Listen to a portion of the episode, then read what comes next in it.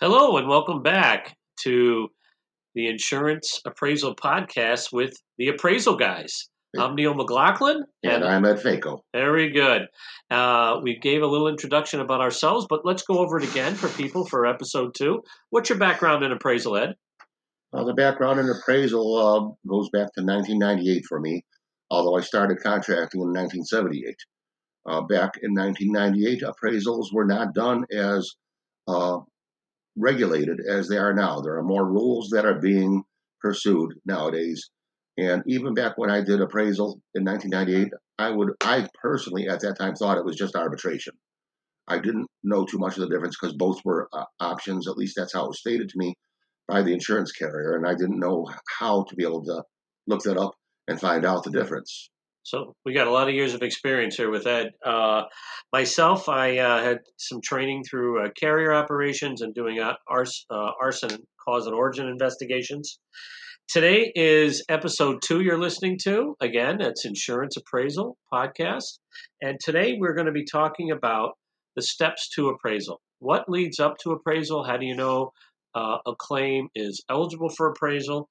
And what is appraisal? So, with that, we were going to uh, start off the podcast by going over the appraisal language and a policy. So I'm going to go ahead and read a typical uh, appraisal language. It does vary, right, Ed, from contract to contract? It varies more and more as the years go on, also. There used to be the one standard New York 165 line fire policy from 1943.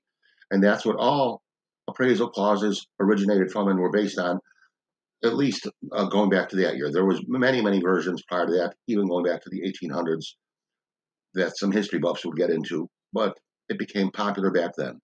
Uh, in more recent years, ever since 2009, with the very major case in Texas, State Farm versus versus Johnson, uh, appraisals become much more popular and relevant and useful. So now the insurance carriers are also seeing where they've had some shortcomings and they're adding languages in there, some of them to make it more fair, some of it to make it more one sided. And that's normal because we've always talked about this basic premise that the uh, the rules uh, for insurance and rules for appraisal is a living thing, almost like the law, and it's a living entity, and things are constantly changing. Correct through litigation and through policy changes. Uh, yeah, agree? that's going to happen with anything. It, it, it's not rubber stamped. It is today, and then tomorrow some judge will make a ruling, and people are going to rush to make changes and adapt to that. All right. And then speaking of law, we're just going to take this moment to say again a disclaimer. This is not legal advice. We're speaking uh, about experiences we've had in the area of insurance appraisal, and we're speaking in generalities. And each case is uh, separate and unique and needs to uh, be dealt with as a unique uh, entity. So we're not asking anyone to follow our advice or our words step by step, as each case will vary depending on what the venue is, where it occurred, and what the policy is, which we know there's different uh, clauses in certain policies, and the circumstances. So this is by no means legal advice. Okay. Now, with that, I am going to read a basic appraisal language that we found, and of course, will vary and then we're going to pick it apart. Okay? So here we go. Let's jump right in. Appraisal. If you and we, the insured and the insurer, fail to agree on the actual cash value, amount of loss, or cost of repair or replacement, either can make a written demand for appraisal.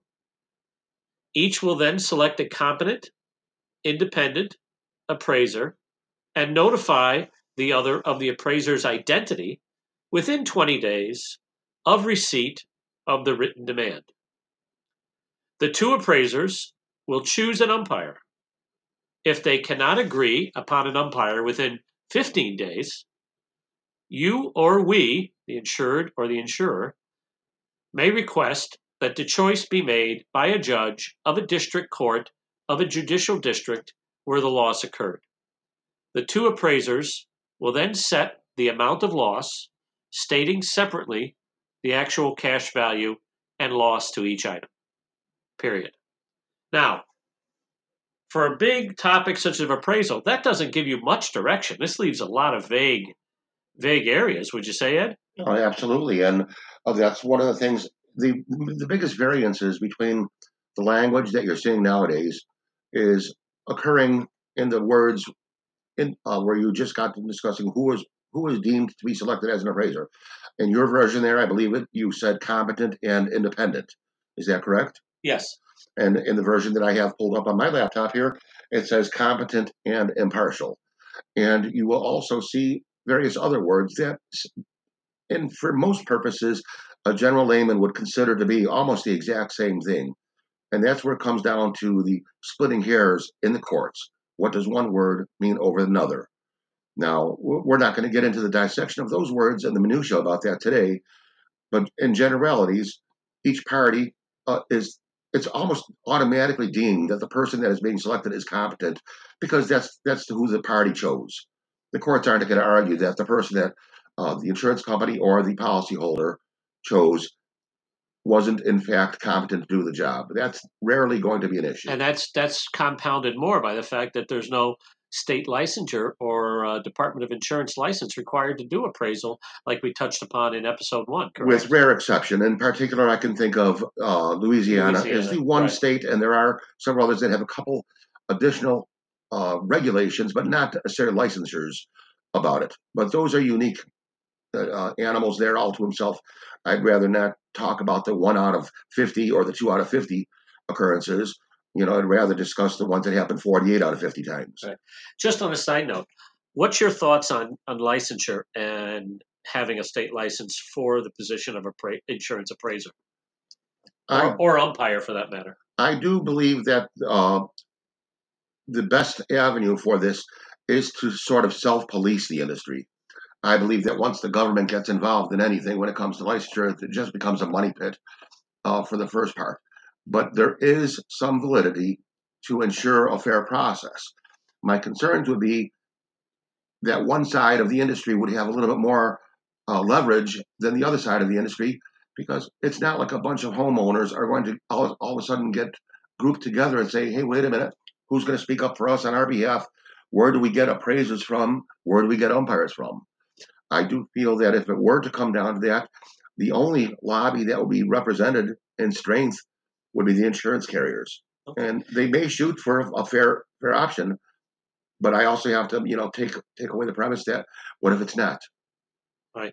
So the other issue would be uh, if there was a licensure, which there's not in most states. Um, and since we're speaking in generalities, we're speaking for the you know most of the states who do not have a license for appraiser or the position of umpire. The idea would be uh, if they were to make uh, a licensure out of it and legitimize it as a, a standard, the issue would be uh, who controls that and uh, what type of training. Now, barring that, where do people go to try and find, say, a homeowner is listening to the podcast and wants to go to appraisal, where do they go to find a competent, impartial, unbiased, uh, independent appraiser? Is this the time for the shameless plug? other than you know uh, uh, the two people you're listening to. Uh, we can't be everywhere or handle every appraiser.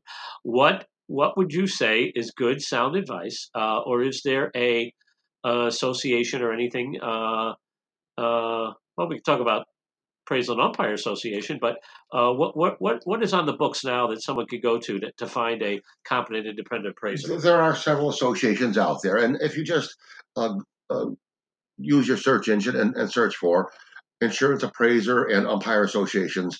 The several that are out there will come up. I'm, I'm not trying to lead anybody towards or away from any of those. So uh, the ones that I've attended personally have each given competent um, but minimal education. Uh, there was one that was a, that better than the others in certain aspects, and then another one had some better ideology about other aspects. Some are more backed by attorneys from one side uh, and one is backed by attorneys from the other side.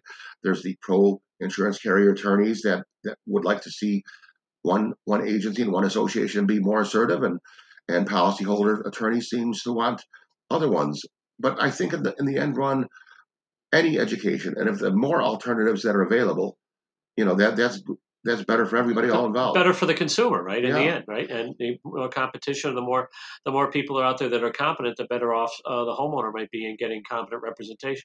And the majority of, of my education came from doing research on my own. I'm one of those nuts that likes to just research every if it comes down to a singular word. One one word could take three hours of, of Okay. investigating and researching. So now that we went over the appraisal clause, and we could we could dissect this and take uh, two days going over it, but uh, how do we know that an appraisal is what is in, termed in the industry ripe for appraisal? What what what what do we what what what point do we know we can go seek appraisal? In generality speaking, once again, uh, if there is a dispute about the value of the loss, and now we get an interesting word. What is the value?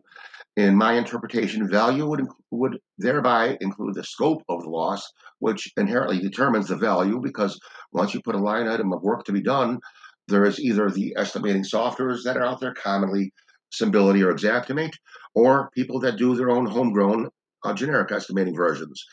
But you have to have a scope of, of work to be done to achieve a value. So some states allow for causation, which is scope in generality, to be, to be part of the appraisal. Some states don't. Okay, But- Shifting towards that though. why don't so? But what, where do we know even to demand appraisal? So we're at you want to when you've negotiated everything down and you're at usually they use the term impasse, correct? Where you don't feel any more negotiations would help the matter. Is that correct? That that's the main point that courts have ruled on. When the two parties have come to a point where they're not going to be able to agree on anything further, then they both realize that you can either keep on banging your head against a brick wall, and I've heard a definition of insanity as being continually doing the same thing over and over and over again and expecting different results. There's a certain point in time, it might be two months, it might be six months, that you stop fighting for that claim because you're not going to make any more progress, and the insurance carrier is not going to budge. The the policyholder's representative is not going to budge. So it comes to the point to demand appraisal, and that by itself is an interesting concept. Why don't you talk about what a demand for appraisal is? Okay. You know? Thanks. So we're gonna. So in order for me, and like I said, correct me if I'm wrong, because we, we like to give we like to bounce ideas off each other, but very uh, basic as we as we learned earlier when I read the uh, typical uh, appraisal language. Uh, the the the demand for uh, appraisal has to be in writing. Would you agree with that, Ed? It has to be in writing, correct? It ca- it's supposed to be. There are times that an insurance carrier will accept a verbal. Now remember, I'm saying this that as if the policyholder is the only one that is demanding appraisal. It also can be done by the insurance carrier can make the demand for appraisal too, and it benefits them at some points and times for litigation reasons.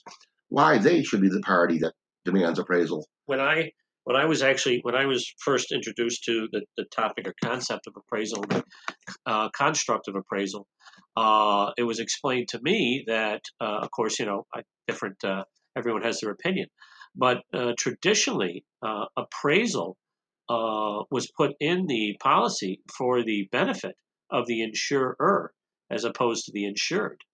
Uh, originally, when this when this uh, construct was put together. Based based on my readings from the early 1900s and late 1800s, that does seem to be the the rationale behind it. So, all right. So then we've got so we so we we've come to an impasse in a claim to to determine amount of loss, and then we're going to do either side. Remember, right?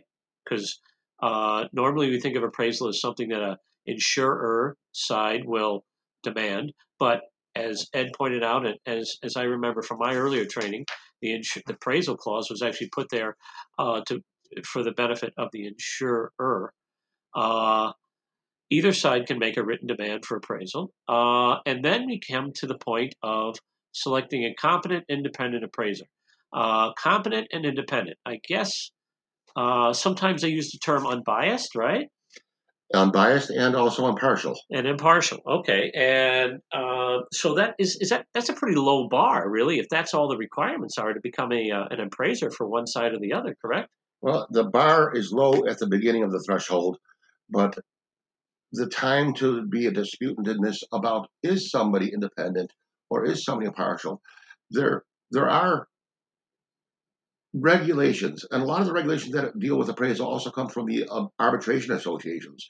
So there are regulations that sort of either suggest or require.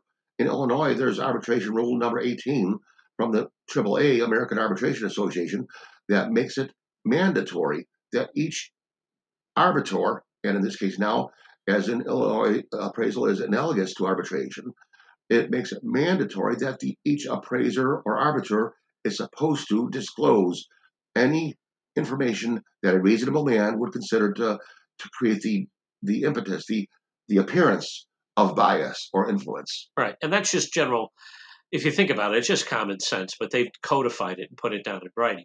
Now, the other issue is can you, uh, if you do have an issue with an opposing appointed appraiser, uh, you uh, should bring that up as soon as possible, right? You don't want to bring this up after you've kind of hold this as an ace in the hole and then had a, had a ruling and then later on don't like the ruling and then use that as a reason to try and reverse the ruling. If you have an issue, you want to bring that up as soon as you're aware of it. Is that correct? What you're basically saying is what courts have said on this fact. If you do not raise the argument in advance, you have therefore waived the right. And the only cure for a potential bias is to be completely transparent. When you are involved in a situation, as I was just involved in yesterday, I had to make the parties in an appraisal aware of my uh, casual acquaintanceship with another party getting appointed to the appraisal. I want that to be above board, and I want them to know it. If they have reason to object, now is the timely time to object.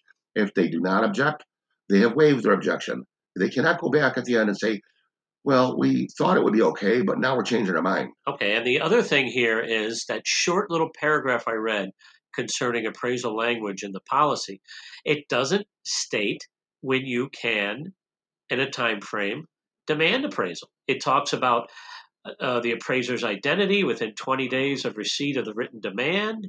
It talks about a 15 days that you and we can uh, choose a judge, uh, can select, can go to a judge in order for determination of umpire. But there doesn't say anything in this appraisal clause concerning what the time frame is to demand appraisal. So my question to you would be I went ahead and started making repairs, but then I find out that the amount that has been proposed by the carrier is not enough to complete the repairs. At what point is it too late to demand appraisal? The way that courts look at it, I always have to fall back on whatever my court readings are, is um, and, and then Illinois is where I research the most, but I do read generalities around the entire nation. The demand for appraisal has to be made in a timely fashion, number one, and that doesn't have a, a date stamped on it. But the method of determining if it's timely is uh, would the notice of the demand for appraisal be prejudicial to the insurer or to the other, po- other party in the appraisal at the time frame it was made? In Illinois, there is a case law on one particular case that 31 months after the date of loss, the demand for appraisal was made and it was found to be a timely demand for appraisal. I've also read 39 months in another state. Okay, so there's no there's no particular date time frame. It's basically said a reasonable amount of time uh, that won't be prejudicial to either side. Okay? That's correct. But you were pointing out something that does actually occur in real life. What about people that have already started? Or let's take that a step further. What about they've started and completed the work? And now the, the proceeds are not sufficient enough to pay for the work. I hesitate to, you know, give legal uh, information about this, but just in general, as a former contractor myself, that's sort of foolhardy going ahead with work that you're not sure if you're even going to get paid you should have that agreed upon before you get to the end of the the labor and materials portion of the job. You should have the agreement solidified where you know that the funds are there, uh, or you could just always your contract technically is with the homeowner, but how often does the homeowner keep five thousand, ten thousand, or thirty thousand dollars in their bank account just for an emergency repair? Right, and and as far as the other side, or you know, there's two sides in, and they're they're naturally set to be adversarial in nature in the appraisal process, representation of the insured, and then the insurer. But for the insurer side, it has to be some type of reasonableness because the carriers cannot uh, allow claims to be to sit on their books for an unreasonable amount of time. They're responsible for their shareholders, right? And they can't leave out, uh, and they they're responsible for financial filings, uh, and they're responsible for setting up reserves. They can't allow uh, policies and claims to go in an un- undetermined amount of time because how could they properly uh, do their financial filings, which are required uh, by statute? So it's understandable that the carrier wants to move this along and cannot be put in a bad situation or untenable situation in allowing claims to go on ad infinitum, right? So, would you agree with that? Absolutely. And uh, whether you get into accounting, there's both accrual and cash method accounting. So things can be carried over from one fiscal period to another. But um, one of the terms they, they I was talking about the somebody doing a job and let's say they invoiced a customer. Um, I looked up the ISO standard ISO HO3 policy, which is called an all risk uh, policy. Let me see the, the, actual technical name on the title here. Uh, special form, and I got this from the Insurance Information Institute. And I looked up the word reasonable, and right in there, additional coverages, debris removal. We will pay your reasonable expense, and that word is often used in many contractual uh, clauses in the policy. You know that doesn't mean that somebody could just say this job is going to cost hundred thousand dollars because that's not reasonable. And an appraisal is supposed to come up with a amount of loss, and the, both appraisers should be looking towards a reasonable end on that. Right, and just to just to like I said, we were speaking in generalities. We both have our our backgrounds and where we come from on this.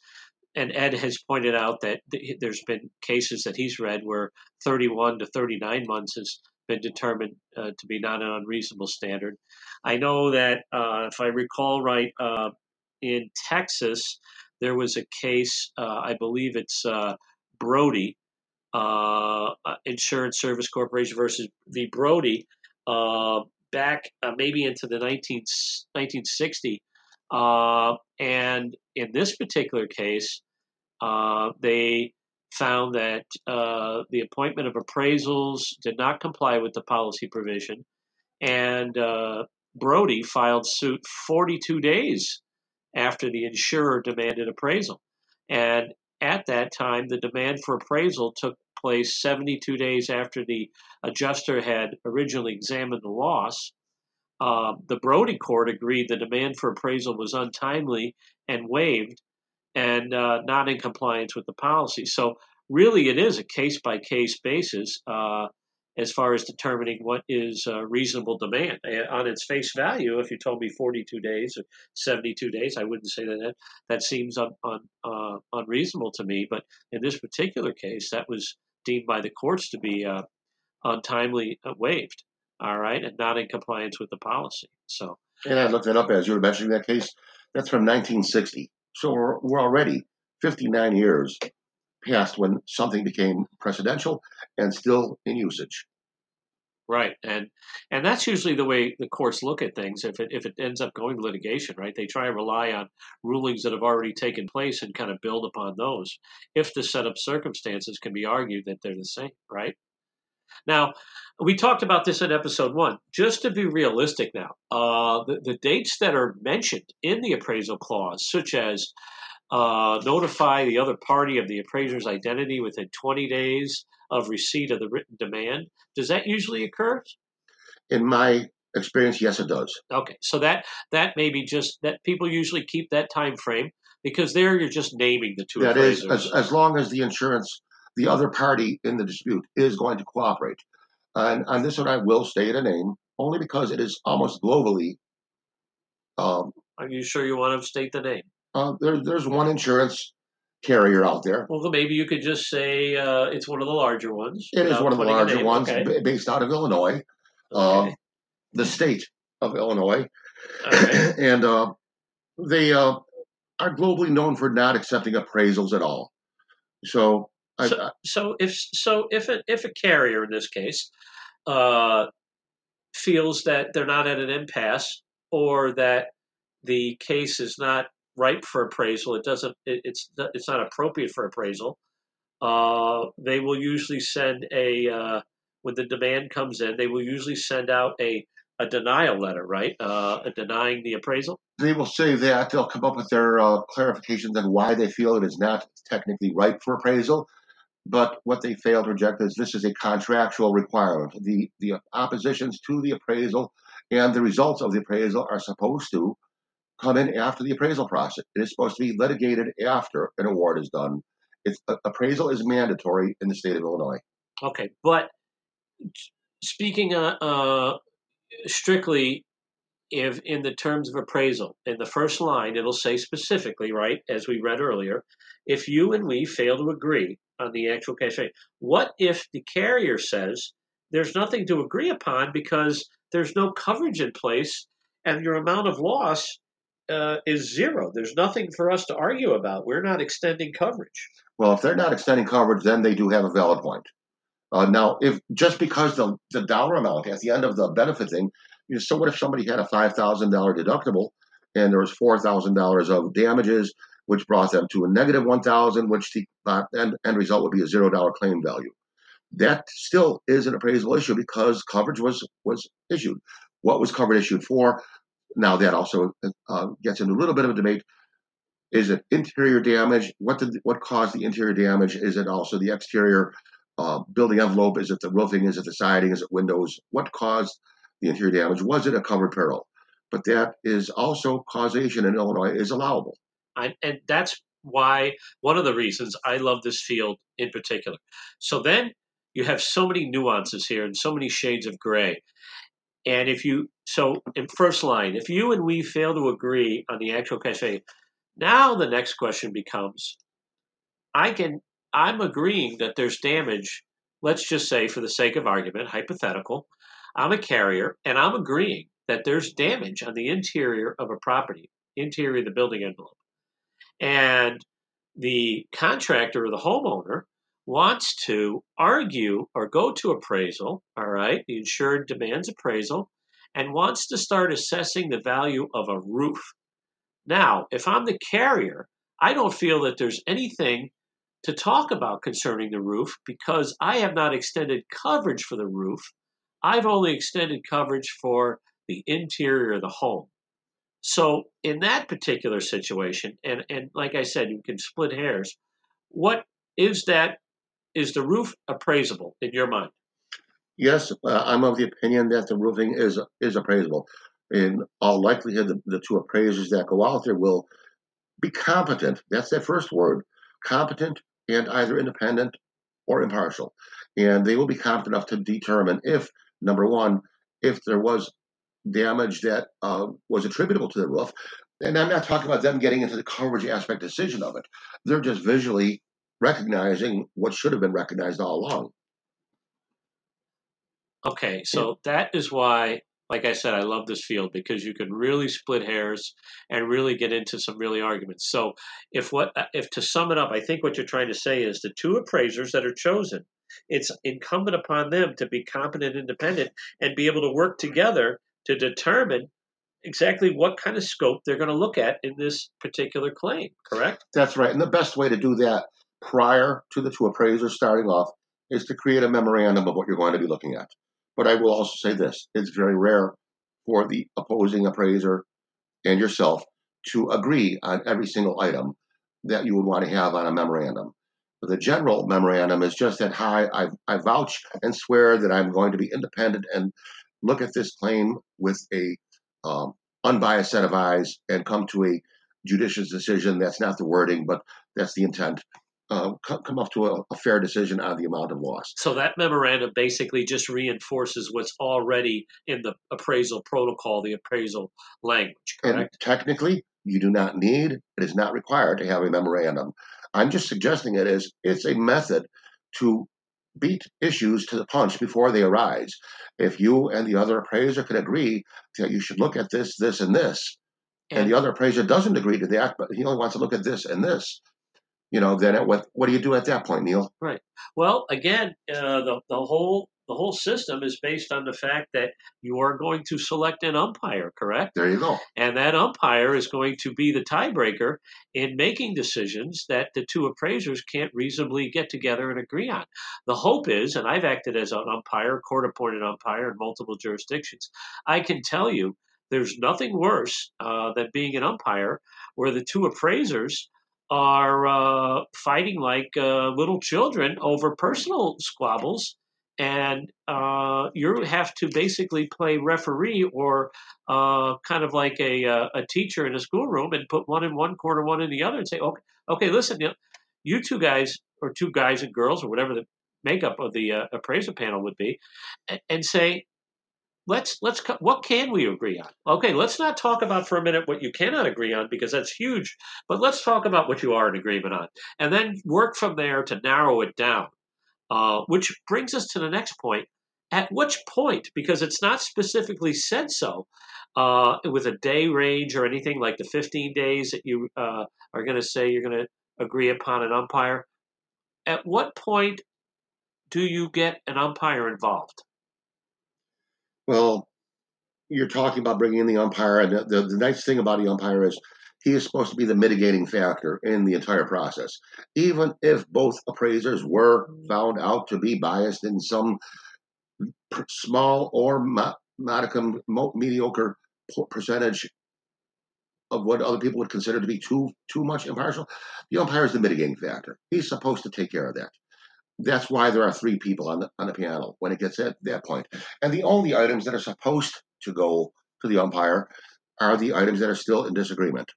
But I'm going to say in real world that is not what always happens. Okay, so there's no so again, it doesn't spell it out. You know, uh, so what are we looking at uh, for a time wise uh, to to bring somebody in? Uh, and what about the cost, which we already talked about episode one? But just to recap, who's going to pay those umpire fees again? Each party is responsible for 50% of the umpire's fees. Okay, so you're splitting those. Now the next question is one of the other parties doesn't want to want to want to use the umpire because of the expense. And the other the opposing party doesn't mind or feels they're at an impasse. Do you have to come to a consensus to reach out to the umpire? Or can either party seek out the umpire? That puts the appraiser in a very precarious and difficult situation because the appraiser wants to go through and just do what he's being uh, assigned to do. He wants to complete the task assigned. He wants to, to complete it. And what if all of a sudden his party says, no, we're not paying for the umpire? It, it would be proper due diligence still to go through with all the steps and procedures of the appraisal process. If that means uh, the next step would be an on site meeting convening, you still attend the on site meeting because you were the assigned and named appraiser just as the other party's appraiser was, and the umpire is not supposed to take an ex parte view on that. Uh, hopefully, the the parties that are involved in the situation this will be fair minded, and if an event like that were to occur, you would have to determine was was a violation of fairness uh, created by that ex parte pattern over there. But but you're in agreement with me that it doesn't require both parties to agree to invoke the umpire. Either party can invoke the umpire, correct? Yeah, the, the, either one. As, as soon as I say that there's a dispute, I could say, um, Mr. Umpire, come on in. Now, the umpire also, because he, he has his choice, he can say, I would like to hear from the other person first, or he can just say, fine, well, let's let's reach a date and an agreement on when we're going to go visit the site or look at the the information. Here's the time frame for you to submit documentation to me. Right, and and submit their differences. Right, we're, we're, he really the umpire doesn't care about what you've already agreed upon. The umpire is there to determine the differences. Right, where you really can't can't I, I, I, would like to say that that would be the reality, but it's not the reality. I've seen umpires take the entire claim and work at it as a third arbitrator themselves, now, as a third appraiser. If, if that happens, do you feel that is valid grounds for overturning an award? I'm I'm going to use my answer that it depends on how the award came out. If it was a totally illegitimate award, if that happened, if he went, let's say, retroactively went backwards on things that were already agreed on, that's something I think that uh, even though we take adversarial points of view, I think that you and I could both agree that if an umpire took something out that was already agreed on that he was going beyond his authority level of, of being the umpire. Right. And we are going to have another episode uh, later talking about uh, overturning uh, an, an award and what the steps are involved in that. And that does happen. It doesn't happen very often, and, and uh, appraisal should be binding. Uh, appraisal should be uh, something that is a substantial, but it can happen that appraisal awards are overturned, correct? Yes, it is, and it takes a unique set of circumstances and parties with litigation uh, availability and funds to do it. To go ahead with that. Right, and uh, as I said before, we're going to have some guests on future episodes, and some of these guests may be involved in that, and they could speak directly to a particular uh, situation where that's occurred, and it might be helpful to our listeners. Uh, so let's and are we going to include some links to some forms and things like that? What are some forms involved in the appraisal? Wow. even though it doesn't specifically say and de, uh, define forms in that appraisal clause we we knew, do know that the written uh, the demand should be in written form. Go ahead with that. Well we gave away a lot of forms at a previous uh, uh, presentation in August. And what, what I would suggest, if anybody does want to get the demand for appraisal form, please contact myself or Mr. McLaughlin. And my, my name, once again, was Edward Faco. And my insurance appraisal email address is insurance claim appraisals at gmail.com. And that'll be in a link uh, underneath uh, the notes, the show notes. So uh, you can just simply copy and paste that into your uh, email and send in a request for the form. But we will make available a uh, written demand for appraisal form in general uh, for those of you who would want one in your library. And if you want a little taste of what that one, just the beginning of the demand for insurance claim for post loss appraisal, it says, despite all of our attempts, the adjuster employed by your company and I have been unable to agree on the amount of loss and cost of repair or replacement for the damage sustained to my property by the covered peril.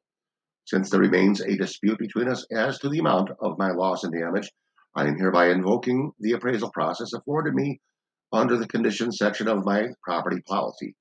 I'm going to stop it right there. I, I do go into a little bit more uh, legalese style detail, but at that point, the most critical factor is at that point right there, in writing, the party has now invoked appraisal in writing.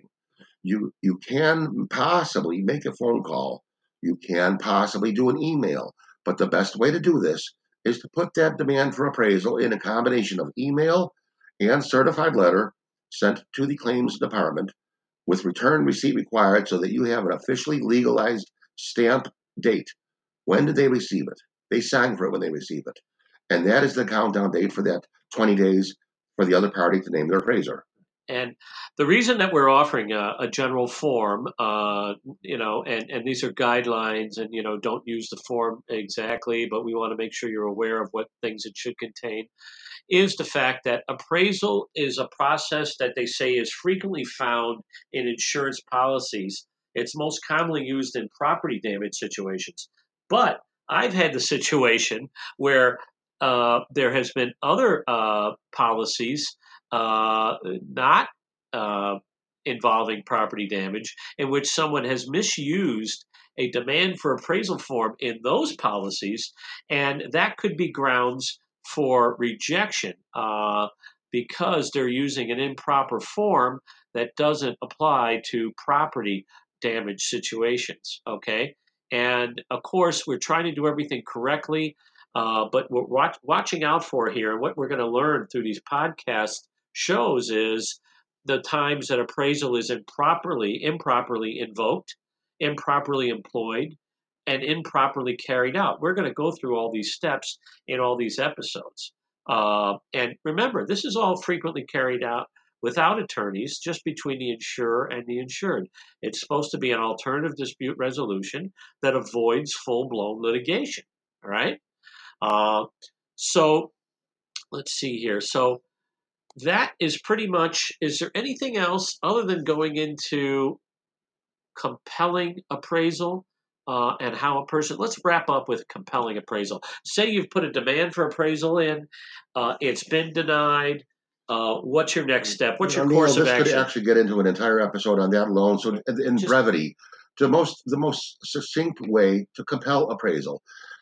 If you're going to be involved in insurance appraisals, you darn well better get to know an insurance related, a property insurance attorney, somebody that knows property insurance policies plus the appraisal clause, not just property insurance policies, but they need to know the appraisal clause forward and backward. And then you will hire them to represent you and do what is called motion to compel appraisal. The other party will be uh, served that notice, and then they will they will appear in court and tell the judge why they do not feel appraisal is worthy, and that's what that's the standard way to do it. Uh, it is something that a, a, a savvy homeowner could do pro se. I do not recommend it. Okay, so this was episode two, and just to wrap it up, we talked about some of the the, the roadmap to do appraisal, and we talked about we read the appraisal language, common appraisal language that is contained in most policies. Uh, each one is different. We talked about steps. We gave we're going to give you links in the description below to forms uh, that you can download. These are general forms, not to be used precisely and we gave you some options when you with uh, ideas of what roadblocks there are to appraisal. So uh, I would like to welcome you back uh, another uh, to listen to another podcast. This was episode two. And, And- any final words? Yeah, please subscribe to this if you find this topic interesting. At first, we're going to start off almost exclusively about insurance appraisal, but at a certain point in time, part of the discussion about appraisals will get it get involved with insurance claims and topics regarding insurance claims. We will also have guest speakers who have either um, moderate experience or very, very great lengthy experience with the appraisal process. There are some people that I look at, look up to in this industry that, in my mind, in my heart, they're like historians on this topic. And we would uh, love to see them here. If you have any questions and comments, you can preferably set, post them on the bottom link here for the comment section of this podcast. In addition to that, you can also send them directly to the email address that I, I stated before insurance claim appraisals at gmail.com. Right. Neil, and- do you want to give your No, uh, we, we have a uh, we have a little link in the back that's going to have uh, Ed's email, my email, the show's email, and how to how to how to reach both of us. It'll go to both of us at the same time, uh, even though we're, we're we're in two different fields, sometimes two different locations, uh, two different parts of the country, sometimes based on uh, whatever our assignment our assignments are. Uh, but I would say uh, Ed's correct. Please like the show. We really want to get it going, and also it'll help us if anyone has any ideas of who they feel might be a great guest in, in other parts of the country. We're based out of the Midwest, although we travel nationwide. But really, uh, we've been inundated with uh, requests from some people to come on the show, uh, and we're being very selective of who we're going to have on as guests, right, Ed? Yeah, I do not personally, and I think you agree, we don't want somebody just to present a biased front. What we're seeking is a true, impartial, fair view of the appraisal process as it was intended. Right. And I think that also quality. We really, really, really want quality guests that are going to have something to say as opposed to someone who's just maybe trying to promote a product, correct? Or service. Right. I, I've got several people in mind, and uh, people that are familiar with this industry will recognize some of the names that, that will eventually be attending. I've spoken with a, a gentleman from North Carolina, another one from New York, and another one from Florida. And uh, these will be key personalities in the insurance appraisal process, as long as as well as Texas too. You can't forget the people that have done a lot in this industry, and I'd like to have them as part of the show. Okay. All right. With that, we're going to wrap up episode two. Remember to like, subscribe, share. And until next episode, we wish you well and we will see you then. Ed, say goodbye. Good night, everybody. See you later.